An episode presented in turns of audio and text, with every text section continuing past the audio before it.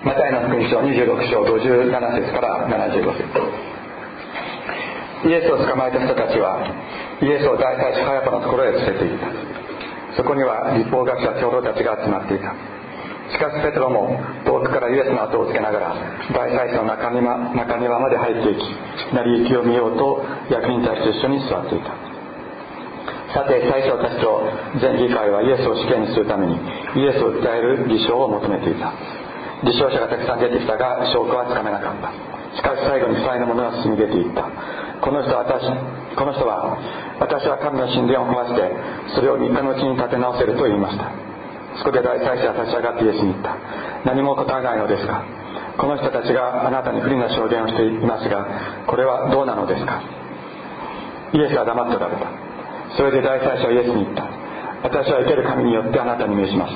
あなたは神の子キリストなのかどうかその答えを言いなさい。イエスは彼に言われた。あなたの言う通りです。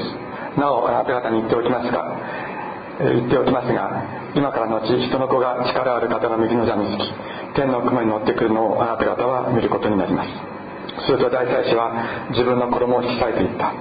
神への冒涜だ。これでもまだ承認が必要でしょうか。あなた方は今神を汚す言葉を聞いたのです。どう考えますか？彼らは答えて彼は死刑に当たると言った。そうして彼らはイエスの顔に椿をかけ拳になりつけまた他の者たちはイエスを隔てて打ってこう言った。当ててみろキリスト。あなたを撃ったのは誰か。ペテロが外の中庭に座っていると女中の一人が来ていった。あなたも外来人イエスと一緒にいましたね。しかしペテロは皆の前でそれを打ち消して何を言っているのか私には分からないと言った。そしてペテロが入り口まで出ていくと他の女中が彼を見てそこにいる人々に言った。この人はナザレルとイエスと一緒でした。そこでペテロはまたもそれを打ち消し誓ってそんな人は知らないと言った。しばらくするとその辺りに立っている人々がイエスに、うん、ペテロに近寄って確かにあなたの仲間だ。言葉の仲間鉛ではっきり分かれていった。すると彼はそんな人は知らないと言って呪いをかけて使い始めた。るとすぐに鶏が鳴いたそこでペテロは鶏が鳴く前に3度あなたは私を知らないと言いますとイエスの言われたあの言葉を思い出した。そうして彼は出て行って激しく泣いた。皆さんあの鶏知ってますか？ご存知だと思います。あの卵を見る方が圧倒的に多いと思いますけども鶏もご覧になったことあると思いますけど鶏ってどんなことでしょうかあのコッコッコッコッコって鳴くだけじゃなくてですねコケコッコと鳴くわけですねでコケコッコと鳴く鶏の習性ってご存知でしょうか私はですねあのパパニューギニアというところに住んでましたでパパニューギニアのジャングルの中に鶏を飼ってる人たちがいるんです話し飼いですで鶏はですね空を飛ぶんです屋根を越えてですねこう飛んでいくんですね。もう何十メートルで飛ぶんです。まあ、まあそれはそれでいいんですけども鶏の鳴き方鶏ってやつはですね例えば夜の3時に市場が鳴いたとするでしょ。そうするとね鶏は自分が一番最後に鳴きたいんですよ。一番最初に誰かが泣くとですね絶対次のやつが泣くんです。そうするとまた次のやつが泣くんですね。で仮に夜の3時に始まったらそれずっと朝まで続くんです。で もう私はあのニューギニアに行った時ですねとにかく夜に祭りが泣かないようにずっと持ってた。当時は耳栓とか持ってなかったですからその誰かが泣き始めるともう朝までずっと続くんです。もう本当にこれどうにかしてくんないかなと思うぐらい。でそそして鶏は朝になっても泣くのをやめてにですね。昼間もずっと泣いてるんです。結構こうってそしてあの昼間もですね誰かが泣くとですねまた誰かが泣くんです。もうずっとその続それがずっと続くの。で夕方になって日が暮れてやっと寝るんです。でそれまではもうあの昼間も夜も昼間も明け方もずっとあの鶏はですね鳴き続けるわけなんですでこういう鶏ってね、えー、こういうんだっていうようなことを思ってるとですね今日の箇所多分すごくよくわかると思うんです。なんでかというと鶏一回鳴いただけじゃないんですよ。何度も何度も一日中いやその日だけじゃないその次の日も鳴くわけですね。だからイエス様がですねペテロにあなたは鶏が鳴く前に私のことを三度知らないと言うだろうと言われた言葉はですね鶏が鳴くたんびにペテロ思い出すわけです。一回じゃないですね。でまた泣くんです。そうするとまたペテロを思い出すという状況があったということをね覚えておくとここのイエス様の言葉の意味が非常にわかるんじゃないかと。思うんですね。それは今日今日このことをですね中心に皆さん皆さんで学んでみたいと思います。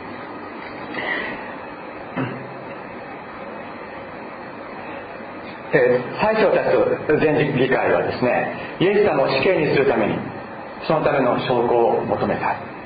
でこの議会はですね夜中に緊急に招集されたもので議会としては無効であったと言われています。つまり誰かが来られないかもしれないような時間に議会を開いてはいけないと決まっていた。だからこの議会は無効の議会であったんです。その無効の議会でイエス様を死刑にすると決めてから偽証を求めるという全く全く不法な裁きが行われたわけです。しかしイエス様はですね黙って何も答えにならないわけです。それはさっき、えー、ご一緒にイザヤ書の53章を読みましたけれどもほふり場に敷かれていく子羊のように手を借りる者の前にいる雌羊のように口を開かないというその聖書の言葉の総理にイエス様は口を開かず一つ一つの偽証に対して反論なさらないわけです。イザヤは言いました。彼は痛めつけられた。彼は苦しんだが口を開かない。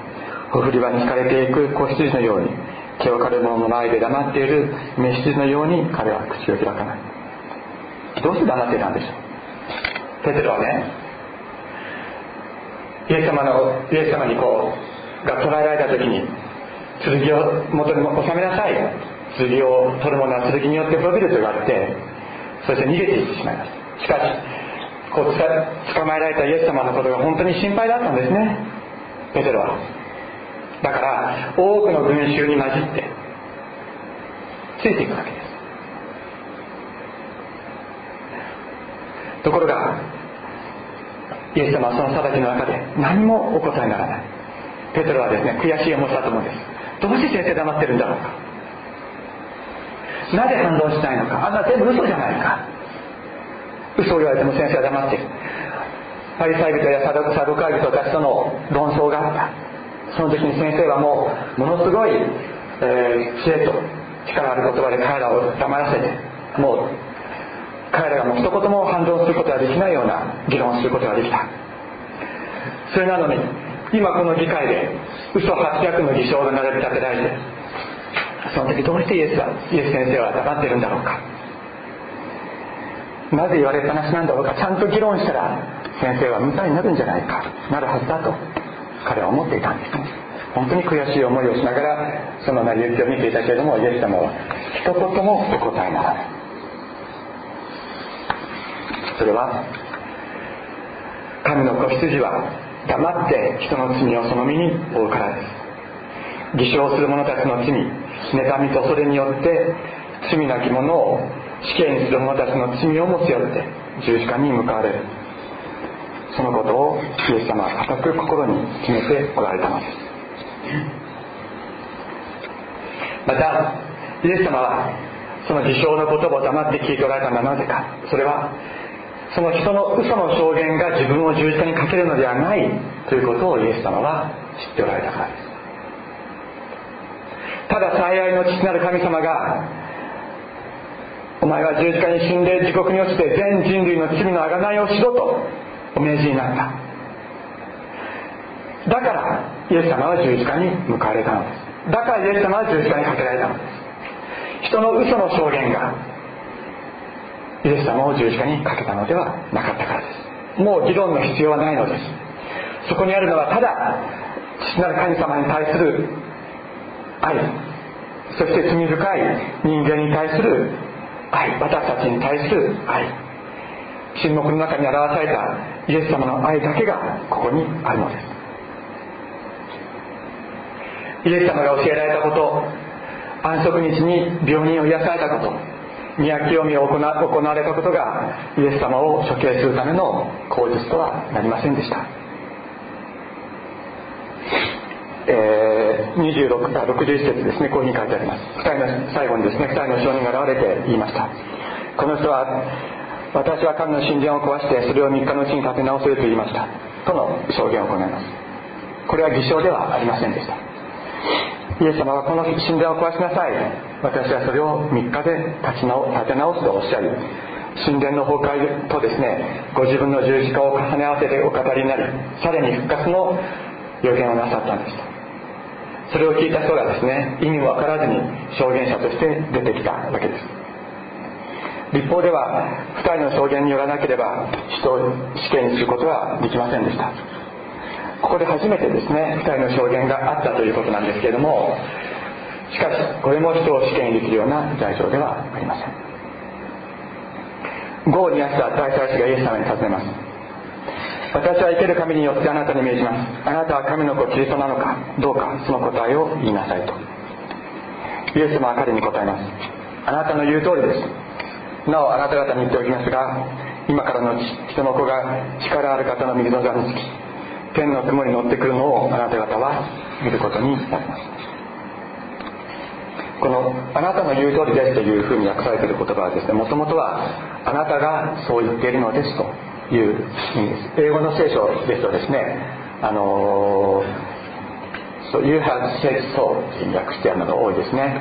あのあなたがそういうふうに言ってるのですというのがもともとの意味です。もちろんそれは責任を大祭司に押し付けるものではなくてメシアはですねキリストは自らメシアと自称しない自分がそうだとは言わないというユダユダヤのですねユダヤ教の伝統的な神学の理解の上に立ってイエス様はそのように発言なさったというふうにあの言われています。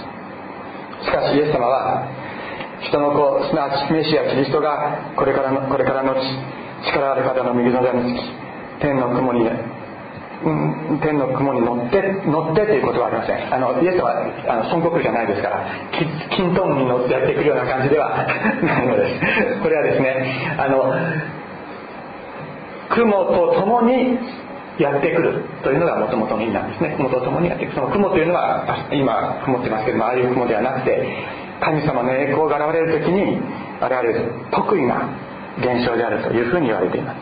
その神様の栄光が現れるその得意なその雲とも呼ばれるようなシェキナーとヘブライ語では言って普通の雲という言葉とは違うんですけれどもそのシェキナーと共にやってくるとイエス様は言われました。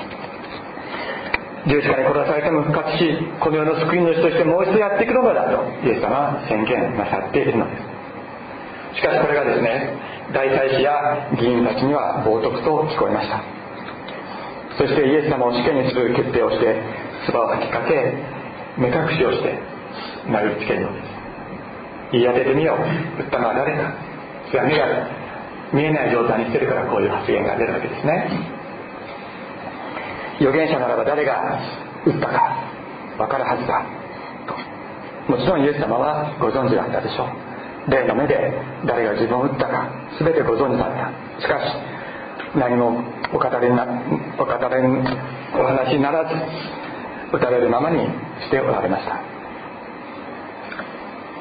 人々はどうしてイエス様を殺そうとしたんでしょう？またどうして目隠しをしてイエス様を撃ったのでしょうか？それは人々はイエス様が怖かったからです。恐れたから排除しなければいけない。なぜ恐れたか。それはイエス様が正しく自分が正しくないということを心の底では分かっていたから。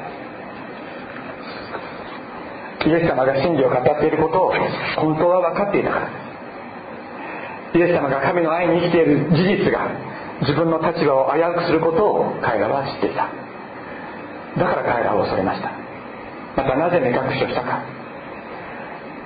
目の開いている全てを見通すイエス様の目を恐れたからです。イエス様の目を見ながらイエス様を持つことができなかった。まさに恐れが憎しみとなりそれがイエス様に向かっていったのです。そしてここでですねもう一人恐れにとらわれていた人がいました。それはペテロです。ペテロはイエス様が捕らえられた時剣を抜いて大祭司のしもべに切りかかりその耳を切り落としてしまいました。しかしイエス様に剣を元に戻しなさい。剣を取る者は剣で滅びと滅びると命じられて恐れて逃げてしまっていた。しかし彼はイエス様を捕らえに来た多くの群衆と一緒にですね彼らに紛れて大祭司の官邸にまでついていきました。心配で仕方がなかったんです。ペテロはね本当にイエス様を愛してたんだと思います。本当にイエス様を愛してたんだと思います。しかし官邸の女中に「あなたもイエスと一緒でしたね」って言われた時にすぐにそれを否定してしまうのです。そんな人は知らない。またしばらくすると他の女中にですね「この人はあのイエスと一緒にいましたよ」って言われたら「その人は知らない」って言ってしまうんです。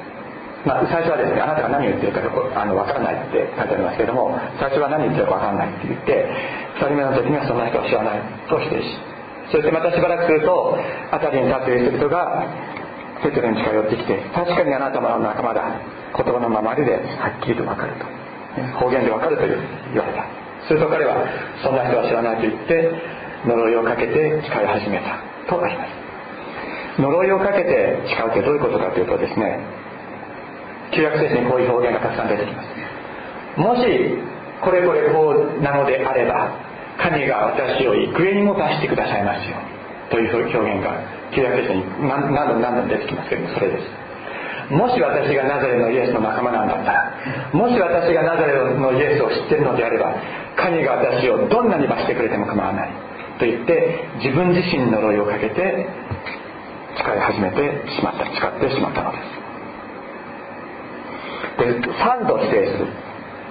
3度というのはねこれはもう徹底的にという意味なんですね。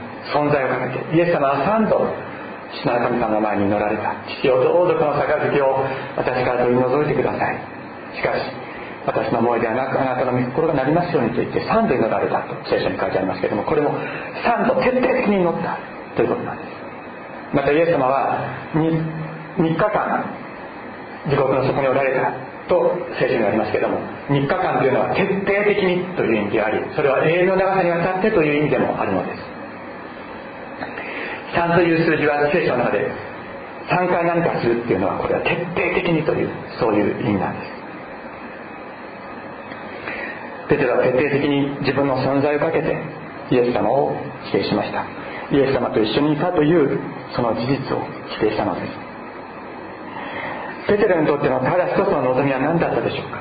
それはイエス様と一緒にいるということではなかったでしょうか？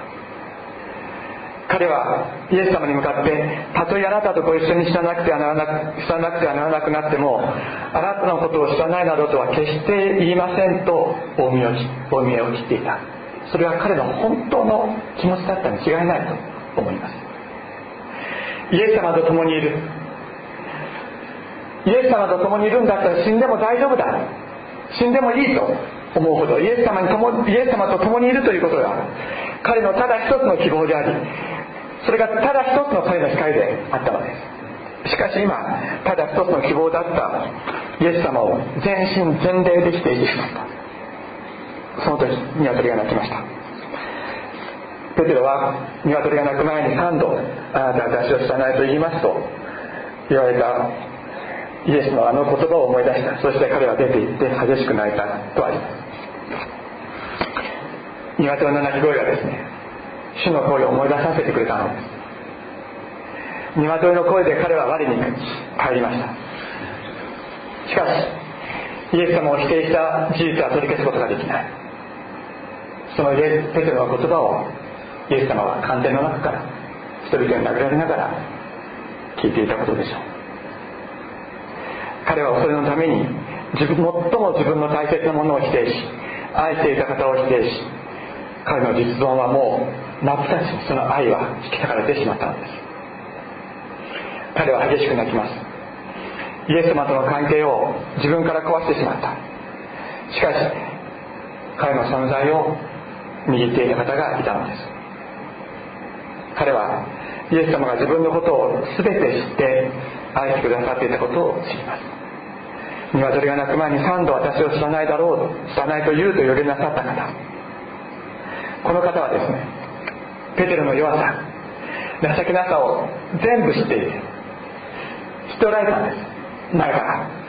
しかしこう言われた後に彼はイエス様はペテロを連れてですねゲッセマネの園に行かれるんです。そしてここに私と一緒にここにいろとおっしゃる。目を覚ましていて私の私と共に一緒に乗ってくれと。イエス様はペテロにお頼みになるのです。ご自分を否定することが分かっているものをなお信頼しておられたのです。なお信じておられた。共にいて共に祈ることを願ってくださった。この時ですね。ペテロは自分がどんなにイエス様に愛されていたかということを知った。自分を否定することが分かっている。そういうものを愛し続ける愛。そういうものを信頼し続ける愛。ペテロはこの時にそれを知るのです。しかし今自分からイエス様を否定してしまった。もう自分では回復することができないこの関係。イエス様は殺されてしまう。ペテロは絶望しました。しかしイエス様はペテロのそばにいたのです。鶏が鳴く前にあなたは私を三度知らないと言うと言われたイエス様の言葉は決してペテロの心の中で生きることはなかった。それはペテロにとっては辛いことでした。しかしさっきも言いましたようにね鶏は一日中もう朝の3時ぐらいからですねずっと鳴くんです。鳴くたんびにペテロはその言葉イエス様の言葉を思い出したに違いない。あなたは3度鶏が鳴く前に鶏が鳴く前に3度私を知らないと言うだろうと言った言葉をペテロはもうその時からずっと鶏が鳴くたんびに思い出す。しかしそういうイエス様を3度知らないというそういうようなものをイエス様は連れてあのゲッセマネの園に連れて行ってくださった。そして私に私のそばにいて私のために乗ってくれとイエス様おっしゃってくださった。というイエス様の愛をこんな情けないものに注がれたイエス様の愛をペテロはそこで本当にかみしめながら生きることになるのです。自分の情けなさは地獄の底のようしかし主の愛はさらに大きな大きな愛です。そのことを彼はいつも思い出すことになります。ペテロは自分に絶望しましたしかしイエス様の愛を否定することはできなかったのです。否定することのできないイエス様の大きな愛がそこにありました。イエス様は鶏が鳴く前にあなたは三度私を知らないと言うだろうという辛い辛いお言葉をイエスにペテロにおかけになりましたがその言葉がイエス様を否定して否定したペテロを握り続けたのですそれによって引き裂かれる私たちの実存を支え続ける方がいるのです。それはご自身も実存を引き裂かれた主の言葉ですしかし主が引き裂かれたのは恐れのためではありませんでした。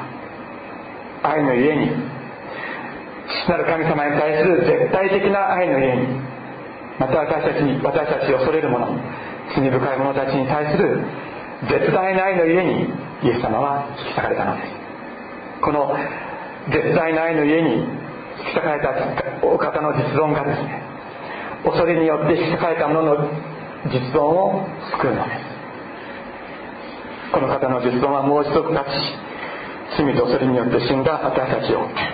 蘇らせるのです。主の言葉は私私たちにとって優しいばかりのものではないかもしれません。実存の底を突かれるような胸を射抜かれるようなものでもあるでしょう。しかしその言葉が私たちの実存を支える倒れてもなお引き上げてくださる主の愛がある私たちを礼拝者としてくださる主の愛があるのです。お祈りしましょう。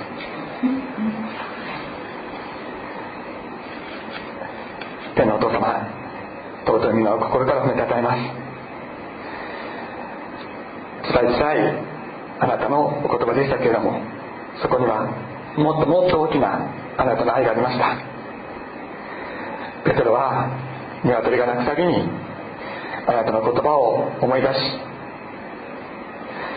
そんな情けないあなたを否定してしまうようなものをなおも信頼し信じ続け愛してくださるあなたの愛を知りました。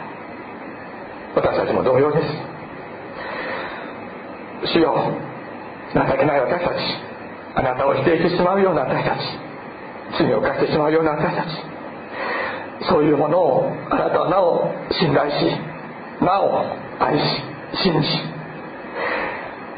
引き裂かれたあなたの実を持って私たちを包んでくださいます。